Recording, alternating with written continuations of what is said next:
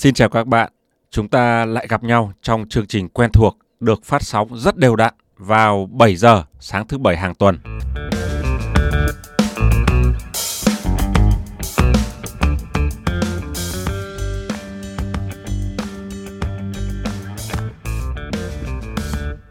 Tôi có để ý thấy khán giả của chuyện đời sale không chỉ có mỗi mình sale mà còn khá là đa dạng. Nhiều bạn làm nhân sự, làm marketing, làm kế toán, làm IT, ờ, thậm chí là các ngành nghề khác hay các anh chị em đang sống ở nước ngoài cũng rất thường xuyên lắng nghe chương trình. Thế nên gần đây tôi mở rộng phạm vi nội dung của chuyện đời sale ra ngoài phạm vi chuyên môn của sale một chút. Sẽ có những tập tôi chia sẻ về những tư duy, những kỹ năng sống và làm việc nói chung mà tôi tin là có ích cho tất cả mọi người. Sale hay không sale, dân văn phòng hay không phải người làm văn phòng. Tất nhiên, tôi vẫn nhắc lại rằng đây chỉ là những quan điểm hết sức cá nhân của tôi thôi.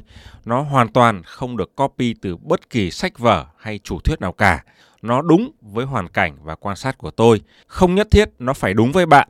10 điều tôi nói có thể với cá nhân bạn, 9 điều sai, chỉ có một điều đúng thôi thì mong các bạn hãy hoan hỉ với một điều đúng đó nha các bạn. Gạn đục khơi trong, năng nhặt chặt bị là những điều tôi cho rằng rất quan trọng khi chúng ta chọn nghe những chương trình mang tính chất tâm sự và chia sẻ như thế này. Tập ngày hôm nay, bẫy thành công là một chủ đề tôi chia sẻ theo quan sát của mình. Thành công, một khái niệm mà không ít lần đã được nhắc đến trong chương trình. Mỗi lần nhắc đến thành công, tôi đều cố gắng đem tới cho các bạn một góc nhìn khác bởi vì thành công vốn dĩ nó là mơ hồ, nhiều định nghĩa và nhiều quan điểm, giống như là mây khói, nó không có ranh giới rõ ràng. Trong khi ta tự hỏi mình đã thành công chưa thì có khi ta đang ở trong thành công rồi. Và ngược lại, có khi mình nghĩ rằng mình đã ở tâm điểm của thành công thì có thể chúng ta mới chỉ ở ngoài rìa của nó mà thôi. Cái lõi của nó vẫn còn đang ở phía trước. Kiểu nói là như vậy. Bẫy thành công là cụm từ tôi muốn nói về cái ý thứ hai, tức là chúng ta chưa tới đích mà chúng ta cứ nghĩ rằng mình đã tới rồi. Bẫy thành công có ý nghĩa là như vậy, thưa các bạn. Tôi kể các bạn một cái ví dụ như thế này khi chúng ta ở cái tuổi sau 30 hoặc 35 á, chúng ta sẽ thấy một cách hết sức tự nhiên là xung quanh chúng ta sẽ có rất nhiều chương trình họp lớp. À, họp lớp đại học, họp lớp cấp 3, lớp cấp 2, lớp tiểu học mẫu giáo, rồi họp đồng niên, đồng hương, đồng khói, vân vân. Đủ các lý do để chúng ta gặp mặt, ăn uống và vui vẻ. Có lẽ sau vài chục năm từ khi ra trường, bôn tẩu giang hồ, họp mặt là lúc chúng ta được sống vô tư như thời ngày xưa còn đi học để ôn lại những kỷ niệm thời thơ ấu. Và sau nhiều năm cày cuốc bục mặt, khẳng định được mình trong xã hội, họp lớp là lúc chúng ta tạm dừng lại để nhìn lại những người ngày xưa cùng xuất phát điểm với mình, họ đang ở đâu. Và trong một tầng sâu thẳm nào đó, trong chúng ta sẽ là sự so sánh mình và bạn bè. Hồi xưa thằng này học rất khá mà bây giờ vẫn lận đận.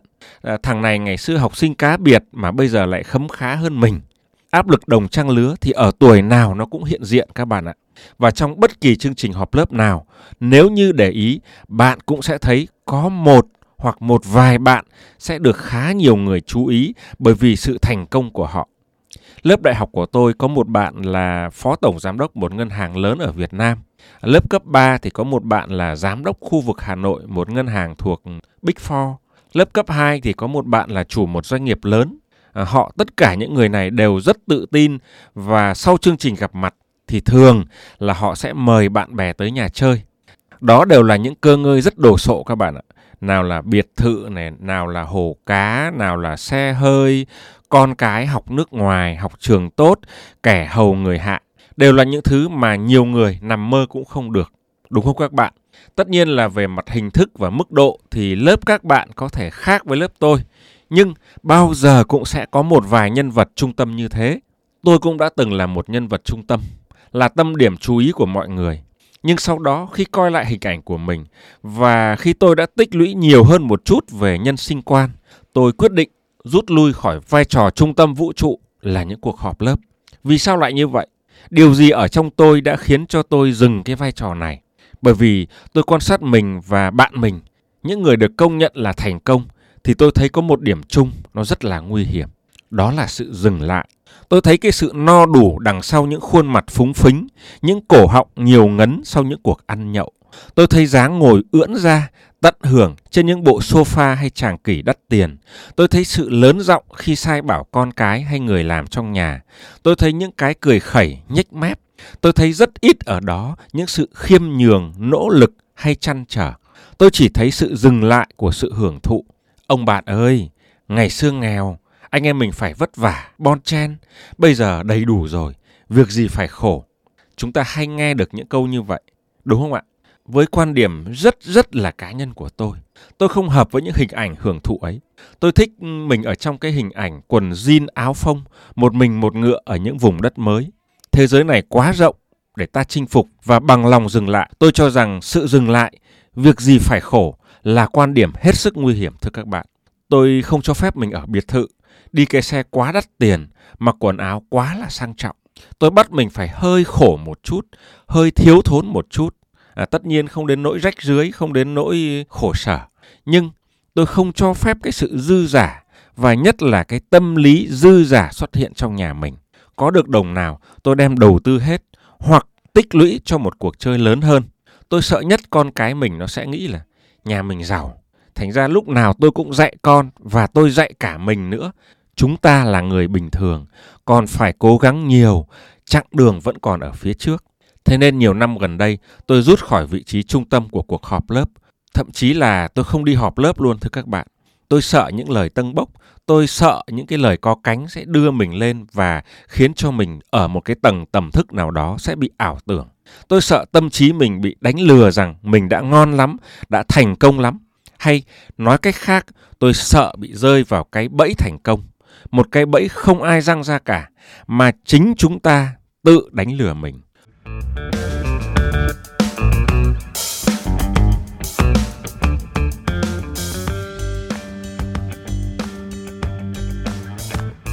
Tôi cũng có nghiên cứu một số nguyên tắc của Phật giáo.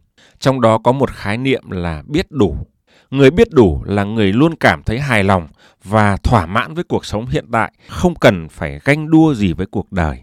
Nếu như đọc sơ những cái lời này thì có lẽ tôi không phải là người biết đủ, đúng không ạ? Tầm tuổi này rồi vẫn còn bon chen, vẫn còn cạnh tranh, vẫn còn chăn trở, vẫn còn máu me, đúng không ạ? Khi chúng ta còn nghèo đói, chúng ta chạy rất nhanh.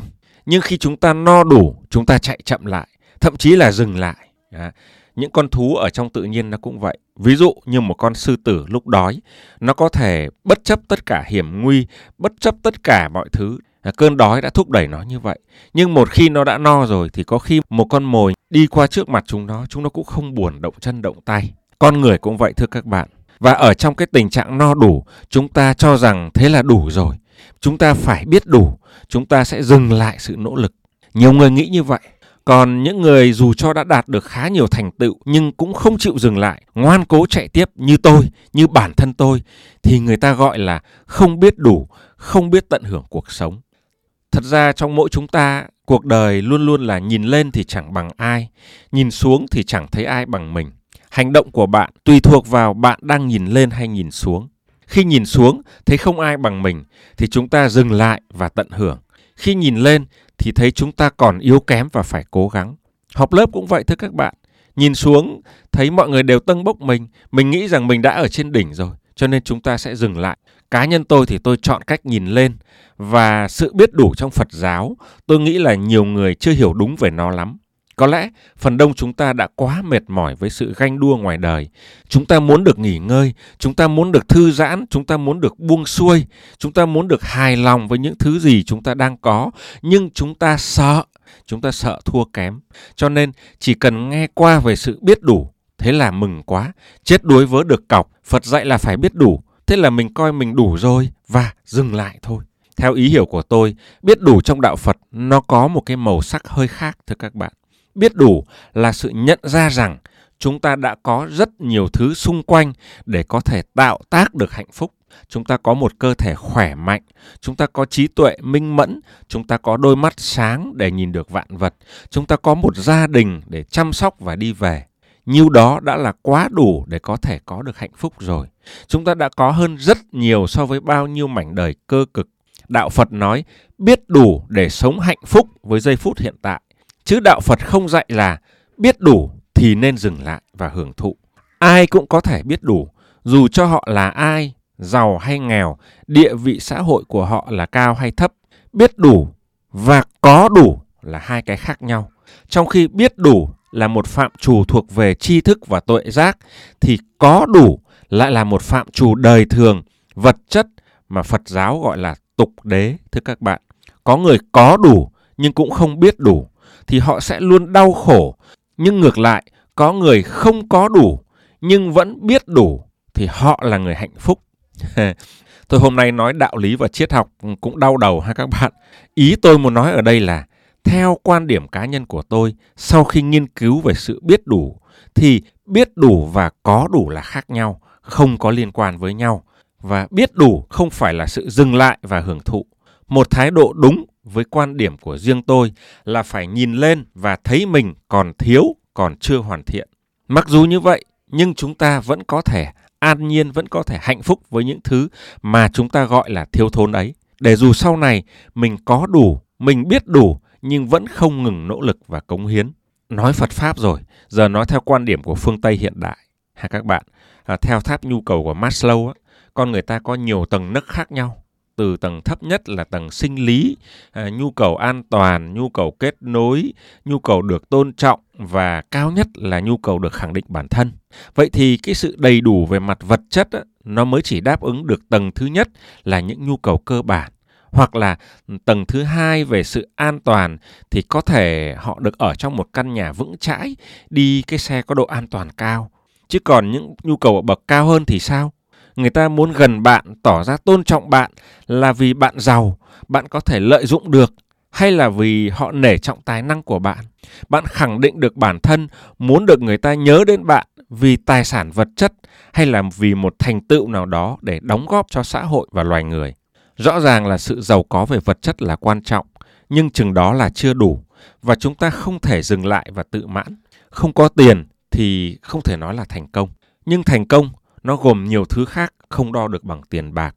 Chúng ta giàu cũng mới chỉ là chạm đến màn xương của thành công thôi, chứ cái lõi của nó thì chưa tới đâu thưa các bạn. Nếu như chúng ta tự mãn lúc này thì chúng ta không thể tiến xa được. Cái đó tôi gọi là bẫy thành công. Tưởng vậy nhưng cũng không phải vậy. Hồi trẻ tôi đã từng rơi vào trạng thái như vậy, tự thỏa mãn, thấy công việc cũng được, thu nhập cũng được, có nhà có xe khi mới 26 27 tuổi Vậy là ngon rồi. Tôi tự thỏa mãn, tự hài lòng và thấy thiên đường là ở đây rồi. Cần gì phải cố gắng, cần gì phải phấn đấu hơn nữa. Và thế là tôi xả hơi thưa các bạn, chừng 5-6 năm gì đó. Cho đến khi khủng hoảng kinh tế xảy ra, tập đoàn của tôi làm việc họ rút khỏi Việt Nam. Tôi phải vác CV đi xin việc và mới thấy trong mấy năm mình xả hơi, mình đã tụt hậu như thế nào.